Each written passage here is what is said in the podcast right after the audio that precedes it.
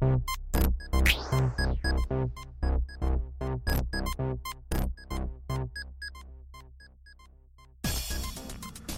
folks, welcome back to the next episode of the Jedi Counsel podcast, where we like to explore mental health in your favorite fictional characters.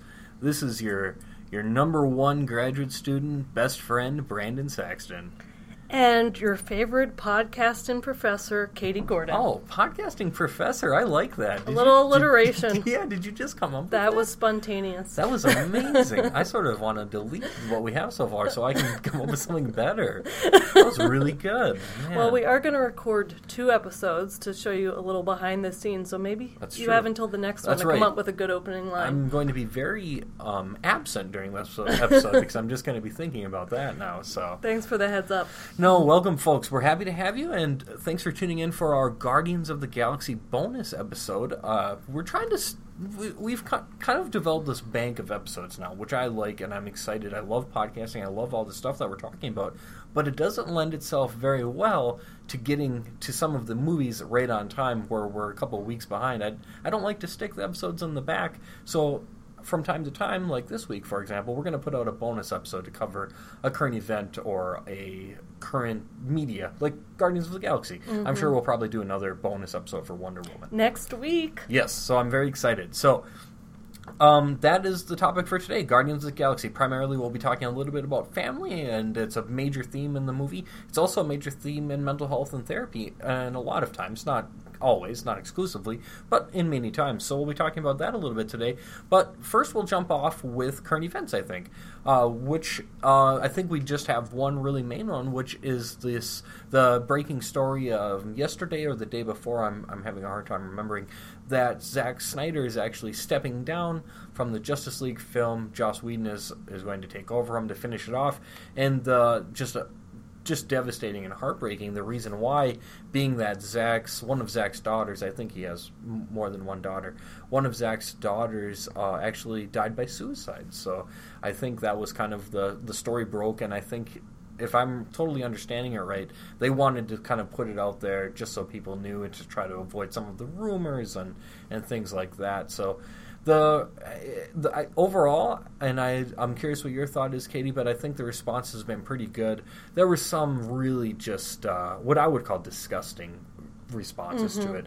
People saying, you know, that it's a good thing uh, for the movie and kind of trying to spin it to be a positive thing, and, and it's just not in any way of looking at it. Yeah, whether or not you like Zack Snyder's work or not, it's unacceptable to me to go after a person for their artistic choices by when they're going through a personal tragedy. And obviously, I'm particularly passionate about stigma, um, reducing stigma associated with suicide. And I think that to have people kind of lightheartedly or make jokes while he's dealing with this devastating family tragedy, that was really hard to see. Thankfully, it was outmatched by outpouring of love and Yeah. support for Zack Snyder, regardless of how people feel about his movies. It doesn't really matter. I mean, he's a person and seems to be a good person. So let's, and even if he's not, he's going through a terrible time. So, um, so he he tweeted, which meant a lot to see um, yesterday. Thanks for the outpouring of support. I can't express how much it means to Debbie and I and Autumn's mother, Denise, at such a difficult time. And I think that that's. He also tweeted out resources, suicide Yeah. prevention resources.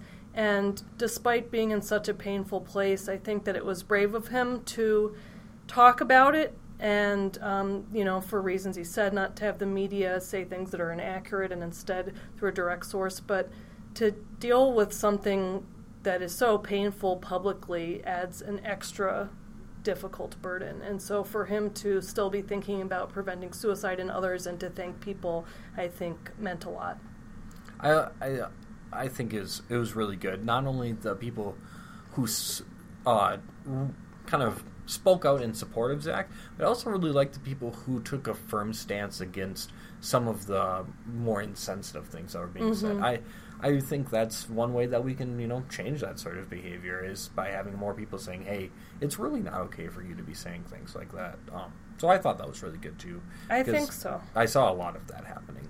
Yeah, and I and it worked too because a lot of people, when confronted about saying like what you're saying is insensitive, or even confronting websites that were using it as kind of like were accused of using clickbait. Joss Whedon's taking over Justice League rather than focusing on what the main reason for that was.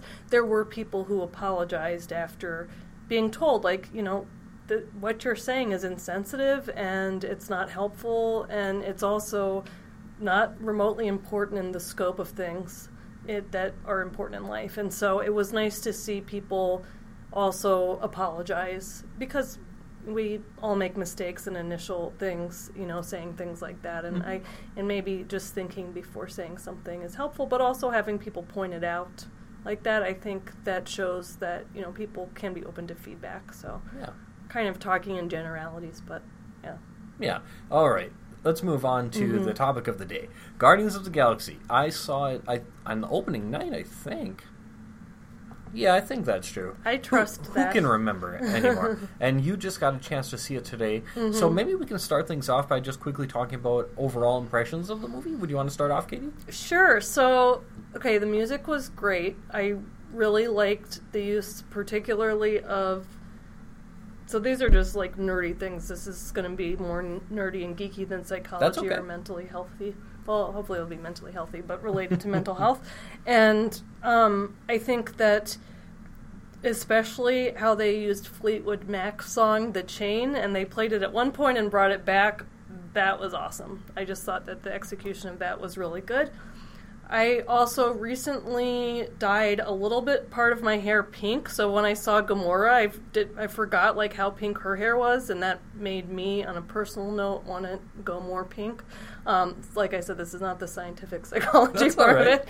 Um, I love the colors of it. I thought it was really cool. I love the pacing of it. I personally really appreciated the humor mixed in with the more serious themes. That's something that I really love about Buffy and I feel like it helps, at least for me personally, kind of deal with doses of the pretty serious themes that were in there related to Yeah. family and loss and stuff like that, while getting a little bit of a break through the interjection of humor, which I some people won't like that, but I personally appreciate that style and that balance. That helps me to stay more engaged.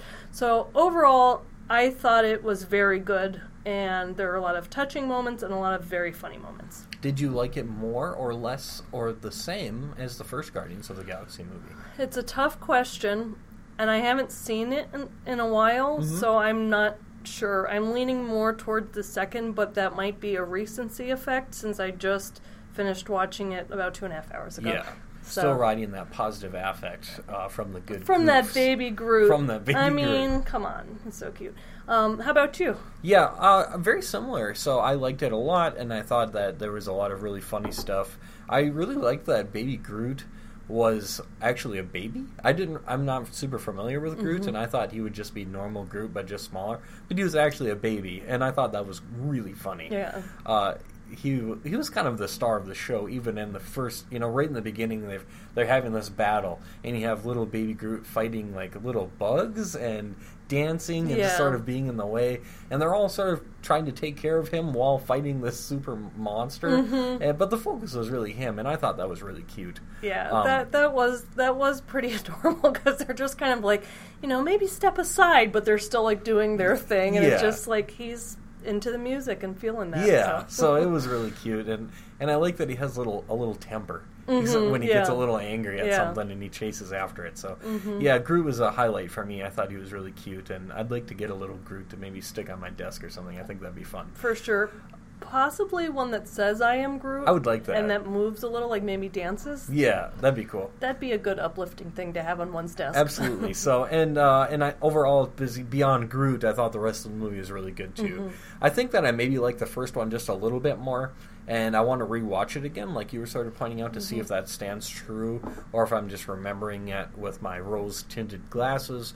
Um, but I liked this one a lot, and yeah, I thought it was a really great movie.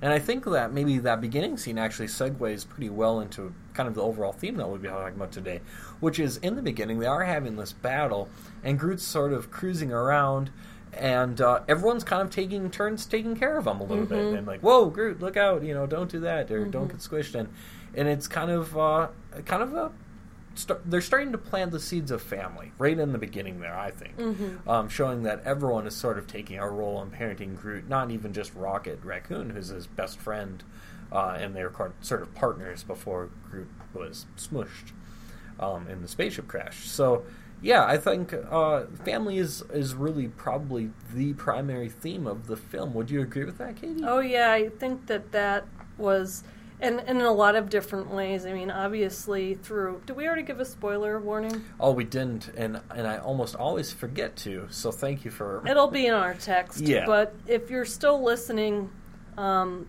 we haven't spoiled any of the main things, but we're gonna. So oh yeah, buckle up. yeah. Spoilers ahead. Yeah. Please stop listening if you haven't already for other reasons. Um, if you don't want any any spoiling things. So obviously, one of the main things was the relationship between um, Quill and his dad Ego, but there is also the relationship between Nebula and Gamora. And um, like you said, Groot kind of people taking turns Mhm. caring for him. So that was to me the biggest theme that there was. Oh yeah. So family is something that definitely plays a role in mental health and sometimes in therapy. Um, Katie, do you have any experiences off the top of your head while I try to think about my own experiences in my classic podcasting technique, where you uh, maybe specific clinical experiences, or maybe just speaking generally, where family plays a role in in your approach to therapy at all? Maybe particularly working with kids, you can imagine. Yeah, with kids, a lot of the time because they have limited control over their environment, it's really important to work with the parents to find to create an environment that is helpful to them and also to empower the parents to help their children. Um, I've mostly worked with adults, so sometimes they're talking about relationships with their parents when they were younger or even as adults, what that's like and how that currently affects them and their mental health and or working with parents who have kids and kind of talking about that. And then one thing that I thought was important was that this idea that there is this desire for belonging and for a parent to be there. And with Quill, I mean, he's devastated by losing his mother. I mean, Mhm. it's just such a horrible, devastating thing that happened to him. And he has this fantasy that David Hasselhoff is like. yeah.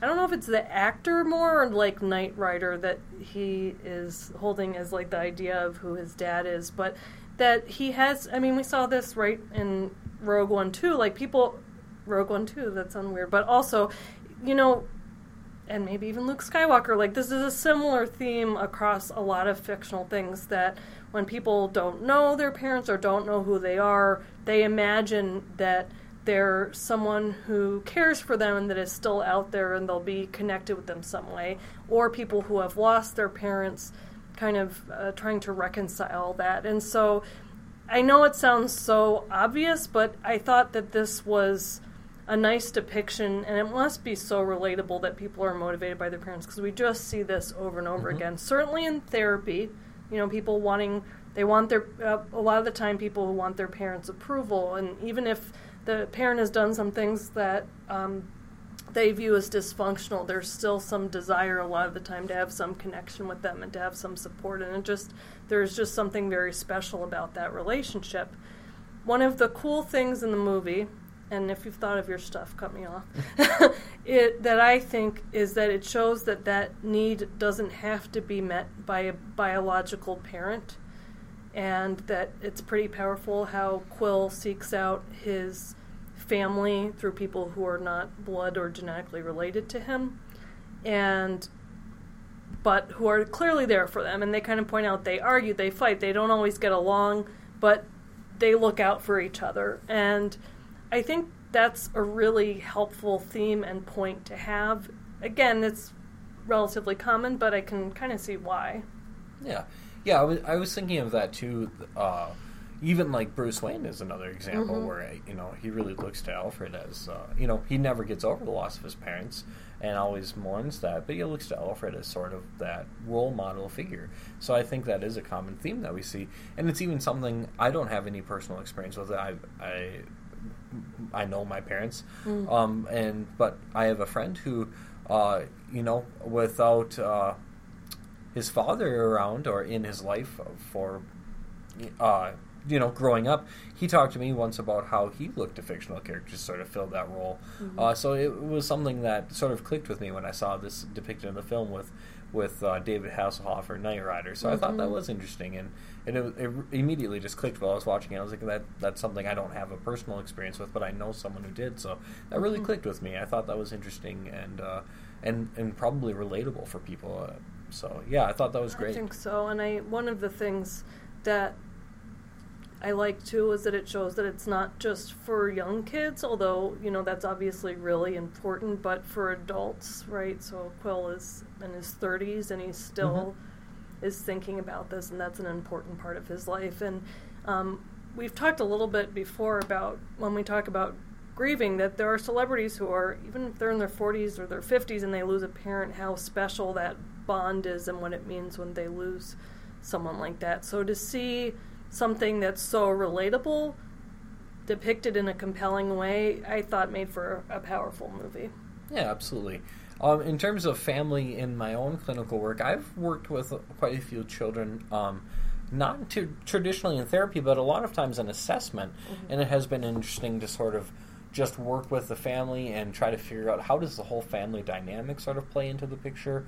Um, and maybe you know talking with parents is always an important part of giving back assessment feedback, and uh, and I've found that it's it's been kind of um, a rewarding experience too because a lot of the times working with parents in that capacity, they're sort of experience some relief when it's like you, you know oh you're you're giving a label to the what my child is experiencing and what I'm describing. Well, and I'm sure there are some things like this and this that are going on at home and at school, and they're like, yeah, absolutely. So that's been an exper- a good experience uh, for me.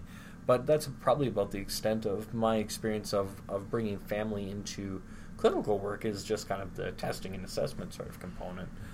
I did think of one thing when you were saying that, that because while I was talking, I realized I was talking more about the movie than the clinical work. But when I worked with adolescent boys in a correctional facility, many of them, their father was absent, not necessarily altogether, but uh, wasn't always involved. There are certainly exceptions to that, but there were multiple people that I saw where their mom was their primary caregiver, and sometimes the person that the mom was dating was involved.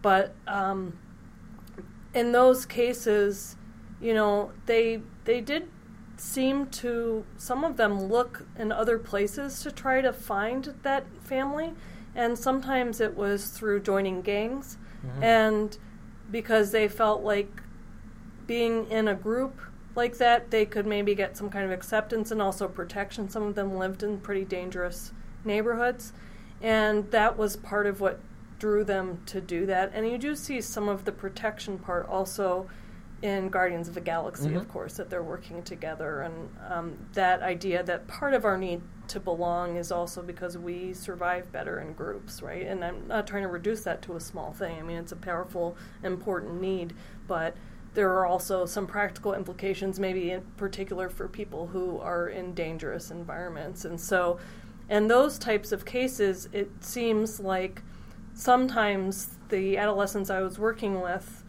would sometimes be involved with people, even adults, who did some things that were dysfunctional or unhealthy, but because that person was there for them in some way or another, sometimes it was for specific needs, like buying them new shoes if they need them or something like that. Other times it was to listen to them. It was difficult for them to think about um, ending or decreasing that relationship, even for the unhealthy aspects, because there was such a need for the positive aspects, which was quite sad, but um, you know, definitely a place to work on. How can you find those those relationships that you need as you grow up, and and um, and then beyond that too. Yeah, I think that probably does play somewhat of a role in the movie too, in what we see. Where I think it's Gamora starts to point out that maybe Ego's not quite everything that he says he is, and maybe there's something sort of sinister going on. And Peter's really like adamant that that isn't Yeah. the case. Why are you threatening this relationship I'm developing with my dad? Um, so yeah, you sort of do see some of that where he's trying to, or maybe he's he's being a little bit biased in the way that he's paying attention to some of the evidence as it's being presented because he does have such a desire to have that connection with his dad. Um, which actually ultimately really doesn't get undone until the moment he finds out that ego was actually the cause of his mother's death. Yes. Uh, in which case he starts shooting him like uh, automatically. Yeah. So it's you can see that he he wanted that relationship with his dad, and he was willing to maybe ignore some potential evidence of wrongdoing. But the moment that he found out that his dad was actually the cause of his mother's death, uh, he kind of that was all done. That whole scene of Ego explaining his vision to Quill about the galaxy just was so reminiscent of Darth Vader and Luke Skywalker, and we will together we will rule the galaxy or whatever. It was Yeah. so similar to that. Luke's response wasn't immediately the same way, but I think you're right. You see his his motivation to believe this isn't too good to be true, and that this this could be a good thing until that reality check, you know, because ego was manipulating him to that point too, Mhm. you know, acting like yeah, I really did love your mom, but Right. you know, these were the real reasons, and just actively being deceptive and lying and things like that. Taking advantage of that motivation to reestablish that relationship for his own gain, which is which is very sad.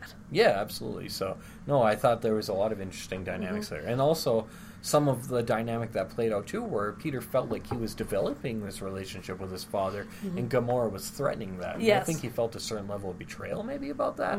Um, because it's kind of, I'm assuming, and I might be speculating a little bit here, but I'm assuming he felt some conflict about that, where he has this new family in the Guardians of the Galaxy, these people who he trusts and but you know haven't been around for a great a great period of time um, and the longing for his father who was presumably the reason he was brought to space um, really maybe overpowered the feelings of that he a family that he did have with the guardians so there was definitely some interesting interplay i think going on there I agree, and I think that's part of why he um, looked at Yondu as like blaming rather than his image of his father. You know, Yeah. ultimately Yondu.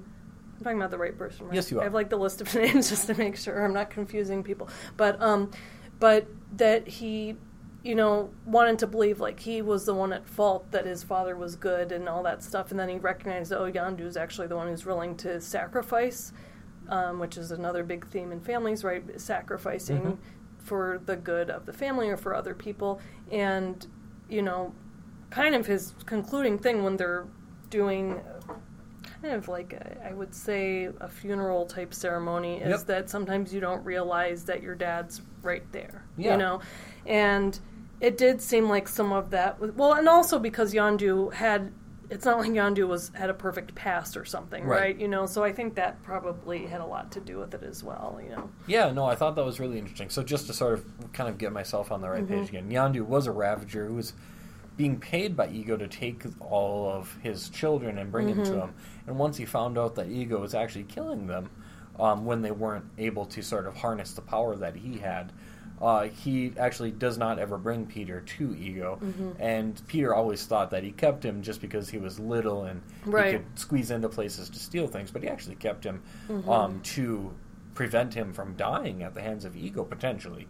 Um, which is another real common theme, right? That you see, like the parents or the person who's the caregiver is doing something, and the kid thinks it's bad, but secretly it's in their own good. For some reason, that theme pops up a lot. Mm-hmm. It does, yeah. Rogue One, that was certainly there. must be kind of a compelling storyline for Mm-hmm. some reason. It does get grabbed a lot.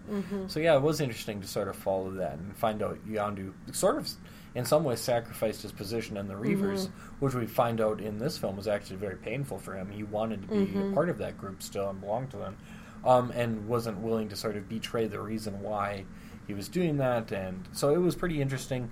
And that's where Sylvester Stallone comes into the movie, which I thought was super random. Mm-hmm. Yeah. I don't know. I don't, maybe that was just me, but I was like, "Is that Sylvester Stallone? What's going on right now?" No, as a side note, so they it must have been like the CGI was amazing at the beginning for Kurt Russell. He looked Oh, yeah. like like himself. Much better than the.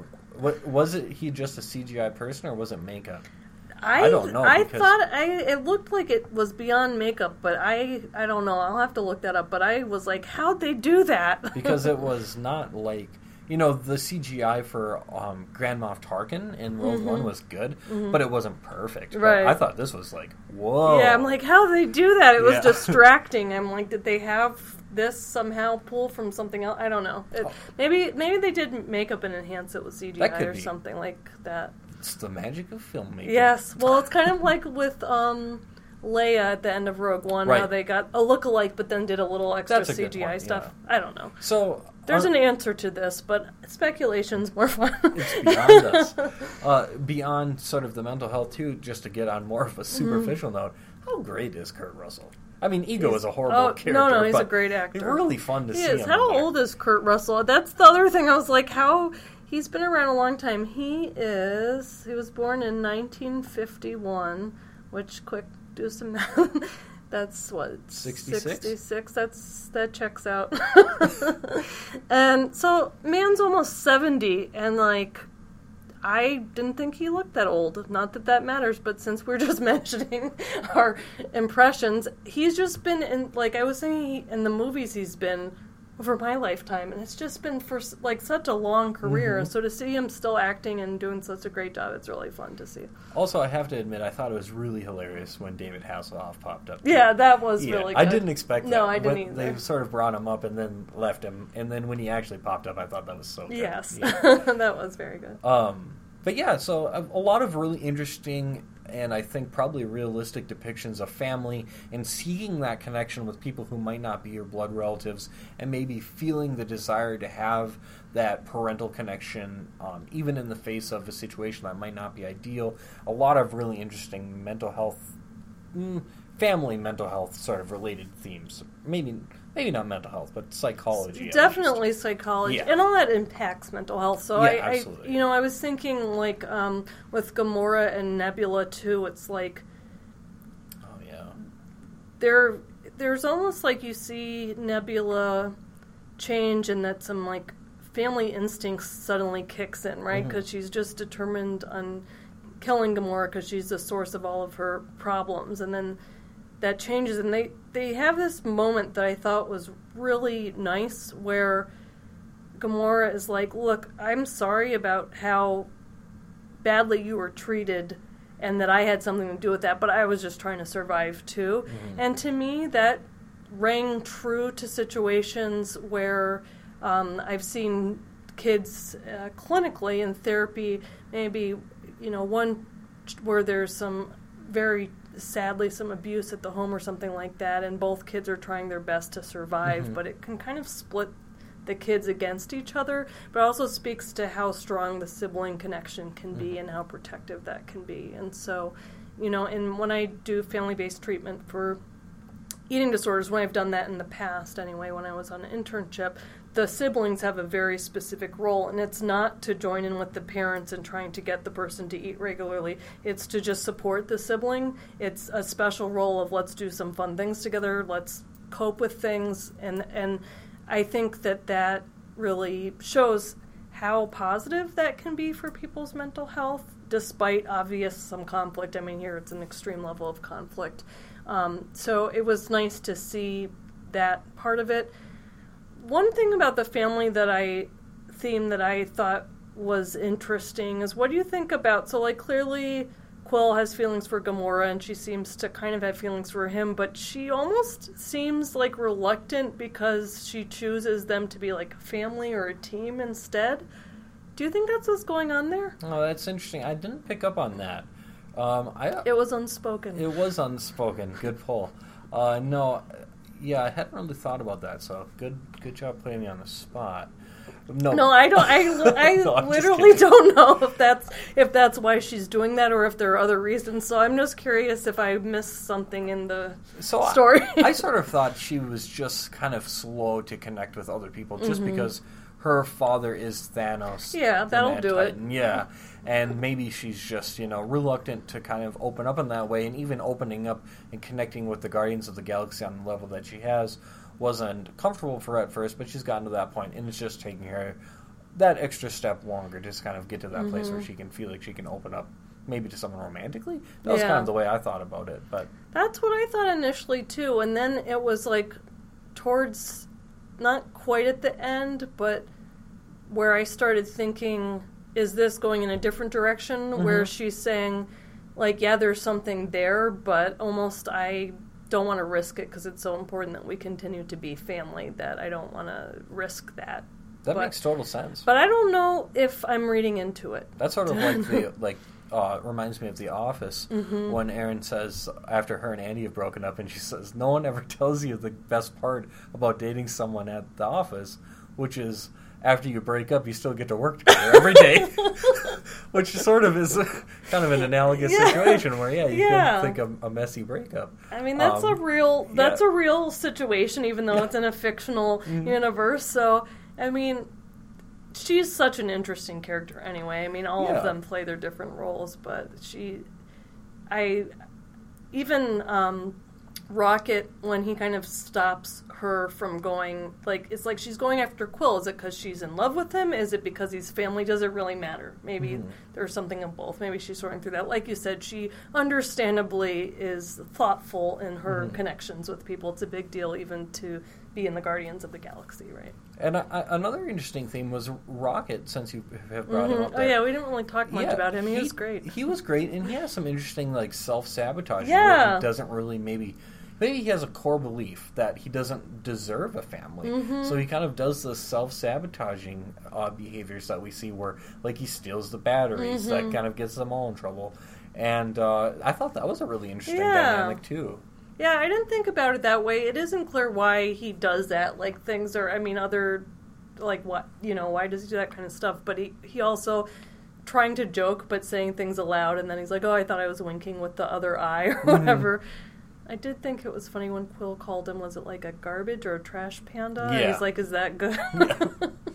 Uh, there was a theme of, of Earth references that were Yeah. actually really funny, particularly at the Mary Poppins reference. Yes. Where Yondu's floating down and uh, Peter tells him, You look like Mary Poppins. And Yondu says, Is that a good thing? Or, or is he a cool guy or something? And Peter, Yeah, he's cool. Yeah, so that was a really cool part. I Mm-hmm. and thought. Peter finally got an MP3 player. Yeah, he did. Yeah.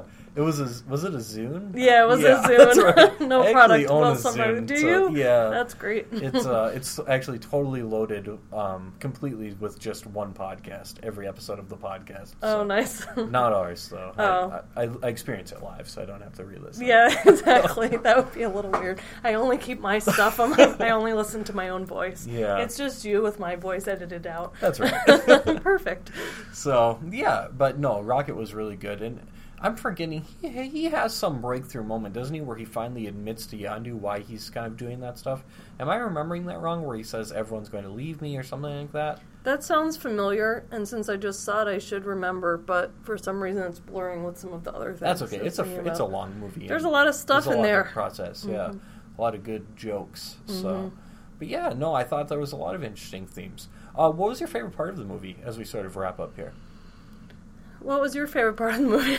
Let me think about it for I a uh, so the single part that was my most favorite Mm-hmm. favorite that made me laugh the most hard was when Drax is running towards the ship and little baby Groot is just sitting there waving at him and he just yells get out of the way like younger dumber Groot and uh, just that literal language was just really funny and it, that was when it just really started dawn on me how hilarious it was that Groot was just just a baby Mm-hmm. just so funny but overall, I think Groot was probably my favorite part, uh, Yeah. which isn't a specific part, but rather a continuing theme of hilarity. Yeah, he was he was great. I think that like um, I mentioned before we were recording this, something I like. So like the most emotional favorite part was the ending, right? Where Yeah. you know people all come together. They realized that um, Yondu is redeemed, and all like that was the most like meaningful part. But one of the funny parts that I liked because it reminded me of something that would happy, happen in Buffy the Vampire Slayer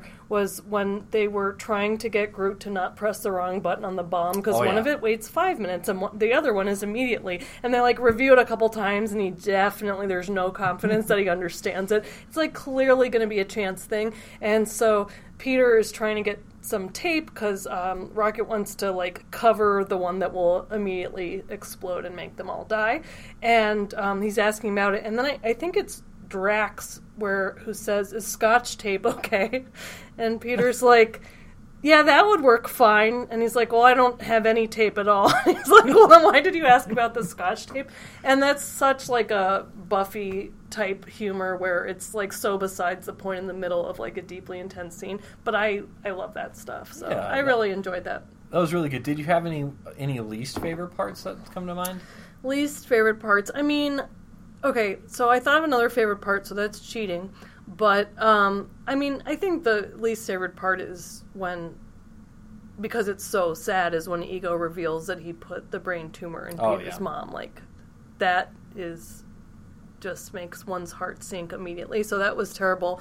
Um, I I didn't like how Mantis seemed to like. Um, well, she was being used basically by ego, and I didn't Yeah. like that. But it was nice to see at the end of her own volition that she tells Drax what's really going on. And I also, so I turned into something I like, which isn't, it was just kind of cheating. But um, she has like the kind of empath powers, kind of which remind me of Star Trek The Next Generation, where she can feel what other people are feeling. And I just thought that was really cool.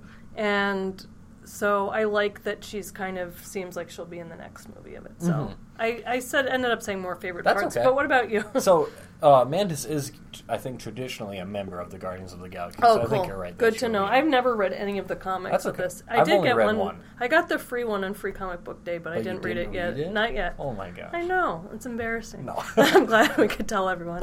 um, I so right away I was like, man, they're really putting a lot of goofs in this. Yeah. But it it it turned out okay, and I I didn't think it was too much. Eventually, I was just laughing too hard to care. Mm-hmm. But I thought that maybe, just maybe, Drax was a little over the top with the super loud laughing.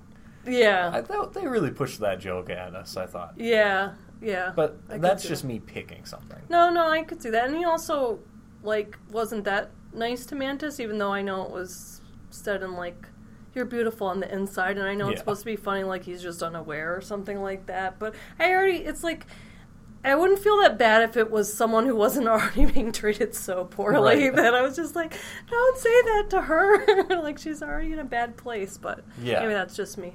Oh. so, any other closing thoughts about Guardians of the Galaxy before we wrap up with our Pearl of Wisdom? No, I just, in summary, think that the family themes, whether biologically related or not, it's great. I could definitely see if you're working with families or even people about family related issues, how seeing the movie and talking about some of the aspects might open up the door for conversations Mhm. that might be otherwise difficult to initiate. Yeah, well said. That was that was my exact thoughts. You just articulated them so well. I won't repeat them. um, so I think that we'll just move on then with our classic Pearls of Wisdom with Groot segment. this week we have our special Pearl of Wisdom uh, guest star Groot, who's going to leave us with a Pearl of Wisdom. I am Groot. Well said, Groot. Well said. All right, folks. Uh, anything before we sign off, Katie? You're you're shaking your head no. So, just so the listeners can tell. No, I've said it all. okay. No, that sounds good. Uh, thanks for tuning in for our bonus Guardians of the Galaxy episode. Go ahead and tweet at us and let us know what you thought of it. And as always, you can check out the other great shows on the Geek Therapy Podcast Network on the Geek Therapy website. And you can check out all of our stuff at www.jedi-counsel.com. We've got blog posts and podcast episodes and stuff, all sorts of nerdy stuff on there. And if you like what you hear, leave a review. We always appreciate that. And if you want to hear about something specific, just tweet it or message it or mail it to us. Or carrier pigeon. Or carrier pigeon it to us. All right, folks. uh, thanks so much, and we'll see you. See you next time. Not actually see you. I don't know why I would say see you next time. You'll hear us next time. You'll hear us next time.